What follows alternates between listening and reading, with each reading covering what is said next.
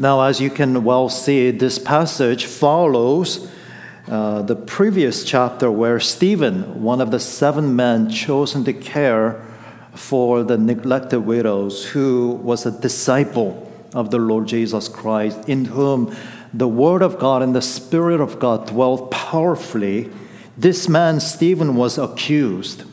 And so in chapter 6, verse 11 through 14, we heard some of the Jews bringing this accusation against Stephen. We have heard him, they said, we have heard him speak blasphemous words against Moses and God. This man never ceases to speak words against this holy place and the law. Now, what's the charge? The charge is that Stephen was speaking blasphemous words against God, against Moses, and the temple, and in doing so, the charge is that Stephen corrupted Israel's true religion. But let's take one step back and let's think about what this charge is all about. What this charge, what this accusation is all about, is what happened this morning. How uh, an elderly gentleman's heart stopped here during the Lutheran Church's worship this morning. We are all going to die. You and I. Not any one of us, not one person in this room will ever escape that. We are all going to die. And when we die, we will stand before the Lord. And that is why the most important thing that we have to settle is whether we are right with God. And that's what this accusation is about. The Jewish people were accusing Stephen, you you are corrupting the true religion and you are perverting the right way of knowing God. That's the accusation and that's the charge. And so in this chapter, Stephen begins his defense, and the way he does that, he takes them uh, where, to where it all began. And he demonstrates to them and to us that Abraham Isaac and Jacob and the 12 patriarchs, they had the same faith as Stephen, and that Abraham, Isaac, Jacob, and the 12 patriarchs all hoped in Christ. So that is Stephen's defense. And the first thing he shows us today is the faith of Abraham, the faith of Abraham.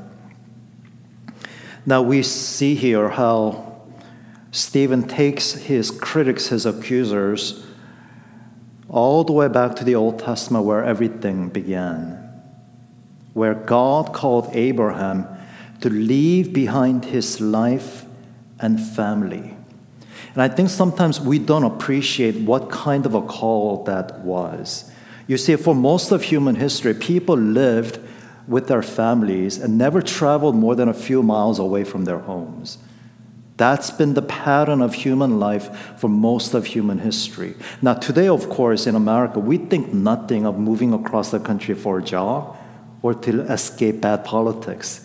It's nothing to us. But in those days, when God commanded Abraham, leave your family and leave your home and follow me to where I will lead you, it was a command to give up everything, to sacrifice everything, to die to all his hopes and desires, all his security comfort, and to follow God, not knowing where and how God would lead him.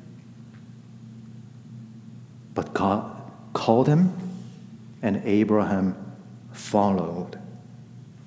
And that already shows us something remarkable about Abraham's faith.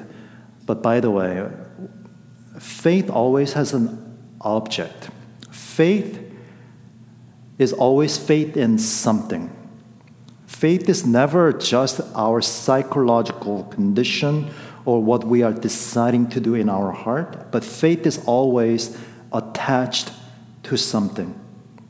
And our faith is only as good as the object to which faith is placed.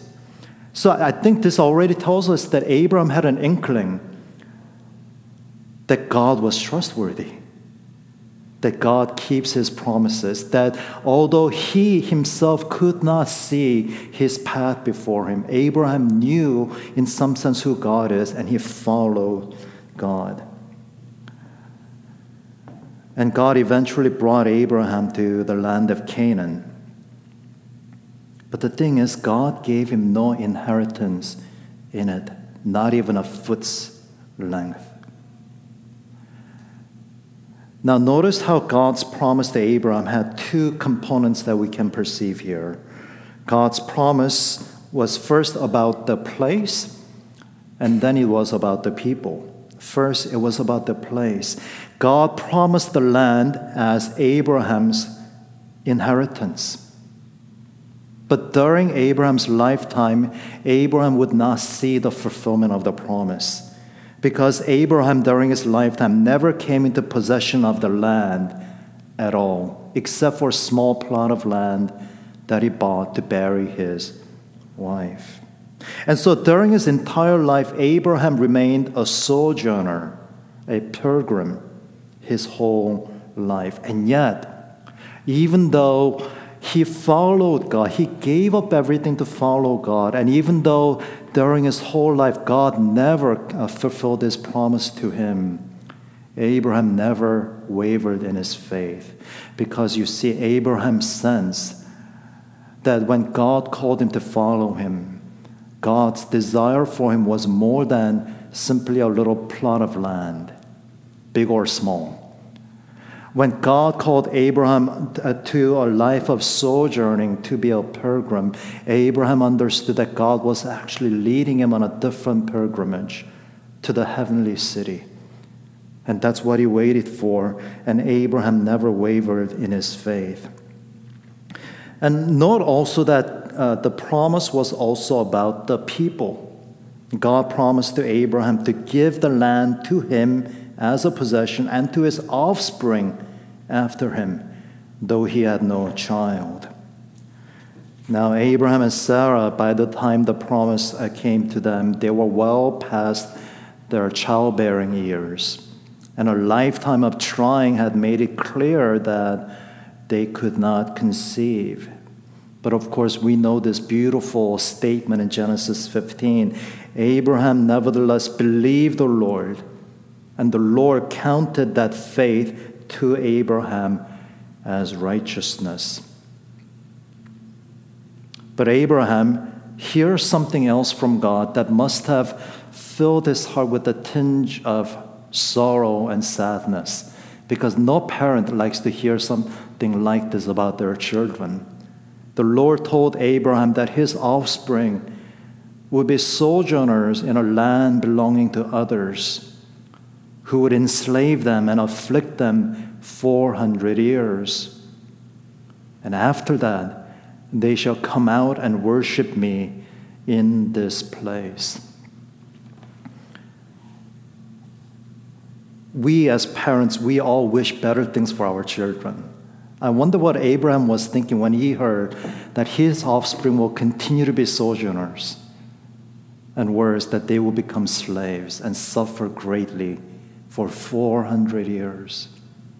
And yet, Abraham also heard that promise that God will bring them out of that place and that they will worship God in this place. And what Abraham grasped in his faith, in his wisdom and insight, he grasped that the suffering of his immediate offspring would lead to the blessing that God promised to him that when his immediate offspring has suffered for 400 years, then the great and precious promises that God had made to Abraham would be fulfilled.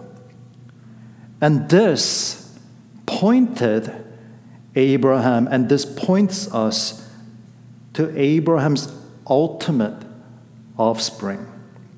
In Galatians chapter 3, Paul makes this statement, which is very fascinating, but which really is central to understanding God's promises to Abraham.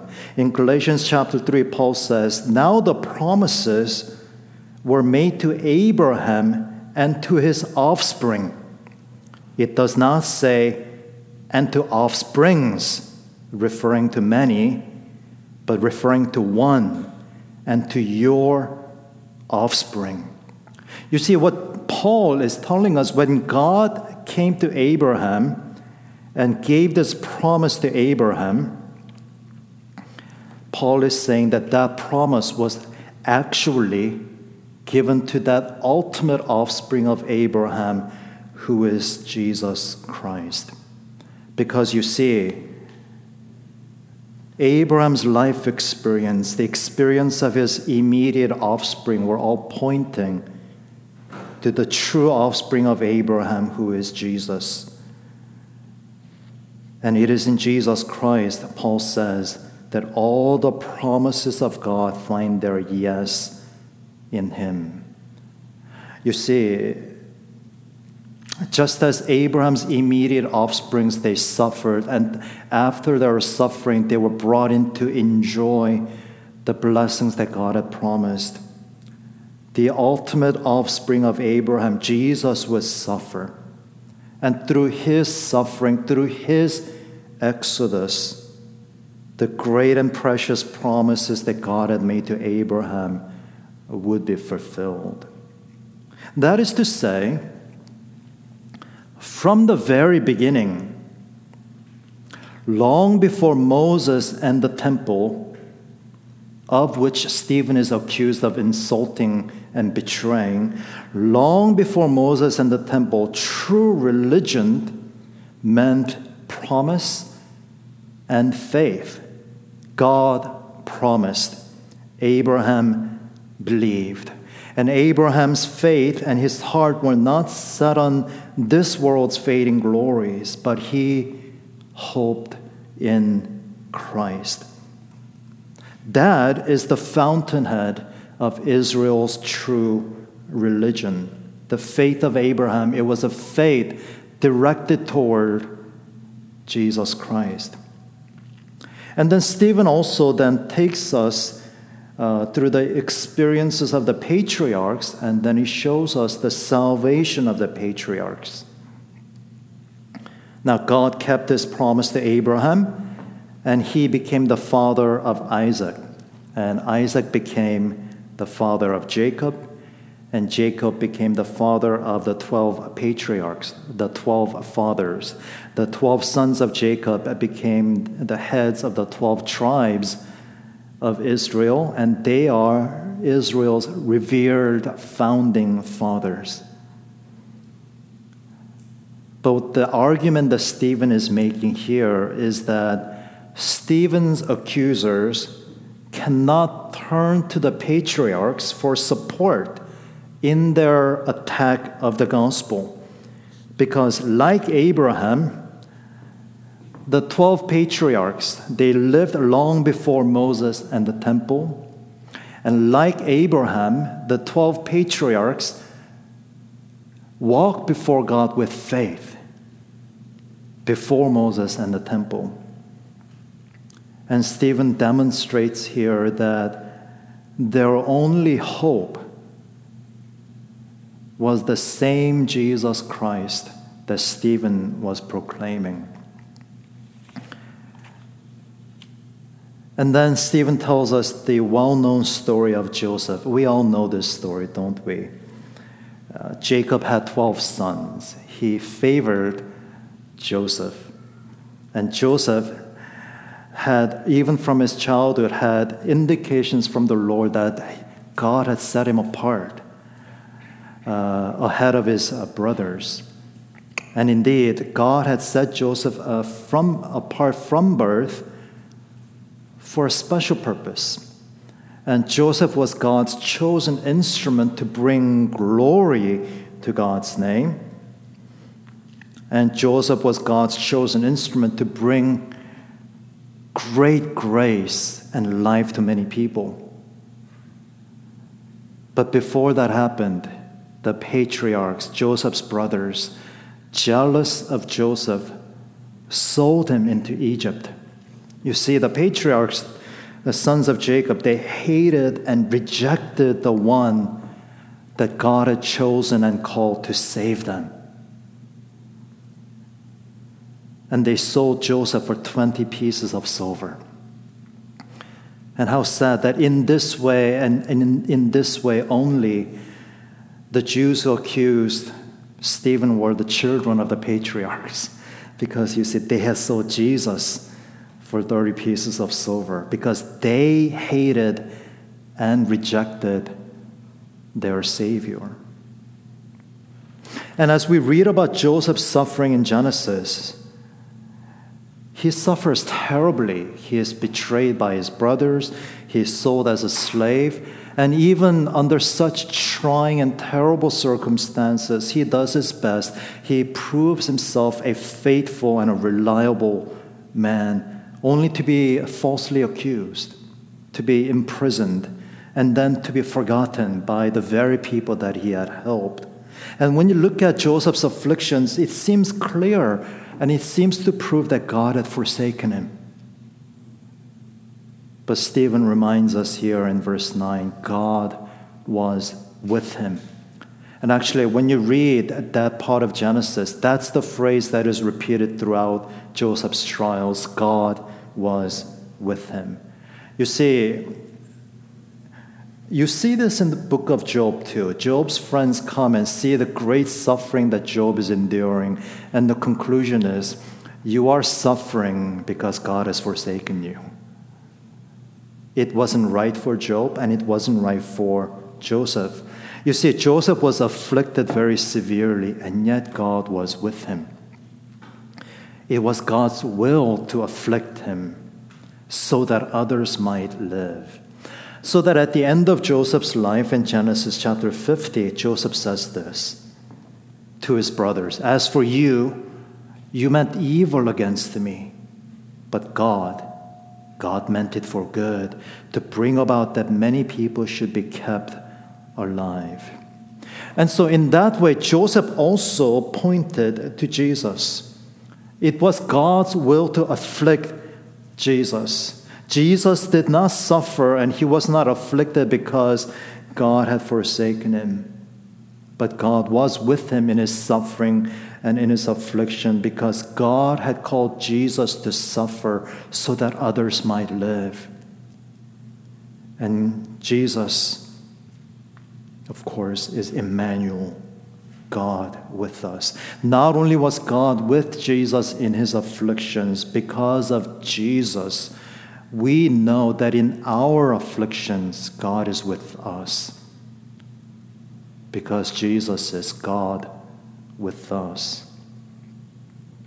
And so, what this tells us is that when we think about the lives of the patriarchs and Joseph, we realize that that whole event and experience was pointing us to Jesus who would suffer and die, how the innocent one, the righteous one, would suffer that we might live.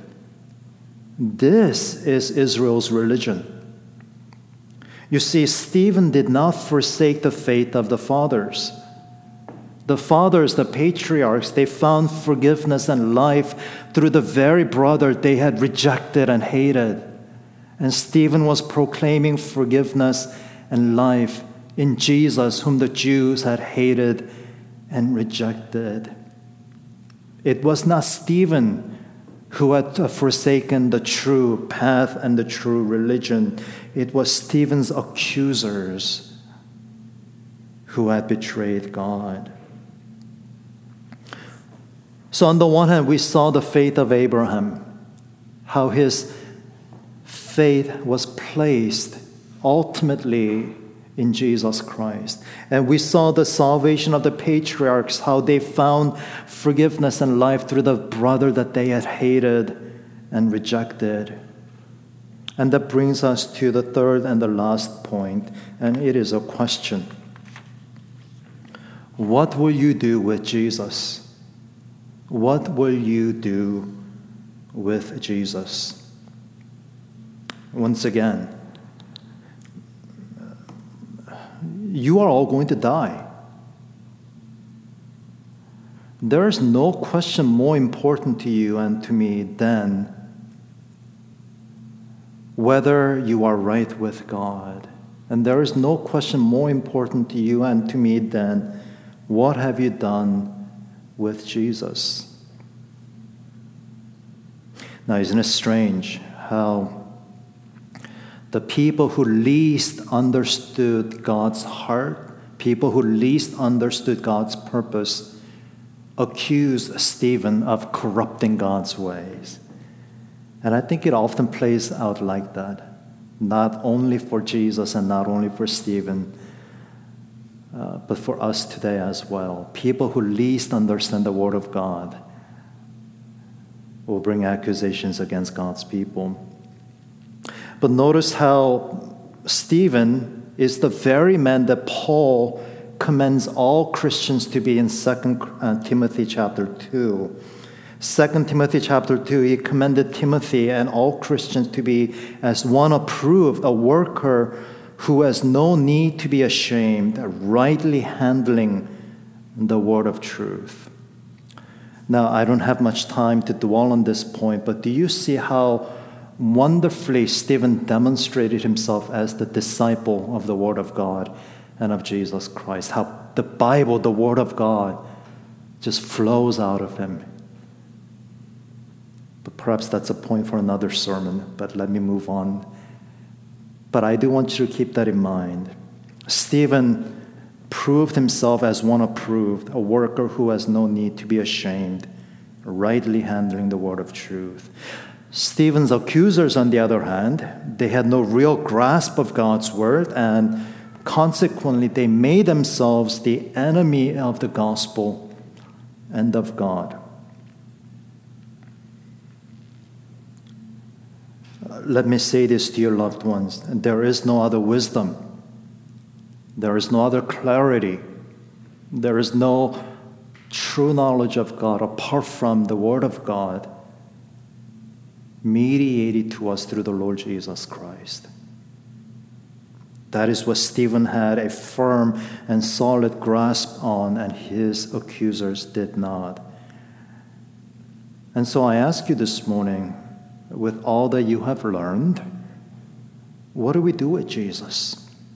And there are two things that we must know. First, the first thing that we all need to know is how desperately we need Jesus. How desperately we need Jesus. And the second thing we need to know is how willingly Jesus gives himself to those who ask. Now, notice how, as Abraham followed God with faith, God gave him the covenant of circumcision. God confirmed his promises, which were not yet fulfilled for Abraham, with the physical sign of circumcision. And that sign of circumcision was meant to encourage Abraham to continue to seek God, to pers- persevere in seeking God with faith. And circumcision in Scripture largely conveys two points. First, it conveys the point that that which is defiled must be cut away. And so, in that way, it points to the great need to have our hearts purified before God. That's why in the Old Testament we frequently read a statement, circumcise your heart. Because unless your heart is purified, it will be rejected by God. It will be discarded. So that's the uh, first uh, main point that circumcision makes. Second, circumcision makes the point that the cleansing that we desperately need comes by faith in God's promises. That is why Abraham um, circumcised Isaac on the eighth day. Abraham put the sign of covenant on his son on the eighth day. An eight day old child is in no position to decide for himself. And that sign of circumcision was in no ways an expression of what Isaac had already achieved or decided in his heart. It was rather Abraham and Sarah, because they were God's covenant people, they would not bring up their child except as a child of the covenant. And they understood the purpose for which God gave the sign of circumcision was to stir up faith in the heart. And so they, they gave the sign of circumcision to their son Isaac on the eighth day because it was meant uh, to draw faith out from his heart who cleanses the sinner. In other words, circumcision was a means of grace. It was a means of grace to stir up faith. So, how wrong the Jewish people were to have their faith placed in the building of the temple without faith in God, to place their trust in the law without turning to the Lord who humbles them through the law and gives them a Savior, and how wrong they were to boast in circumcision without trusting Jesus with faith. Because the covenant sign of circumcision was meant to stir up faith in God who cleanses the sinner. But it was a sign that was given only to Jewish males. But in the fullness of time, God sent his Son, and Jesus Christ opened wide the floodgates of his covenant grace. And that is why now it's not just the Jewish males who are entitled to the covenant sign, but male and female, not just Jewish, but male and female of every tribe and language and nation, they receive the covenant sign of baptism. And baptism serves the same purpose in the Bible. Baptism has two main meanings. Jesus called his cross his baptism to undergo.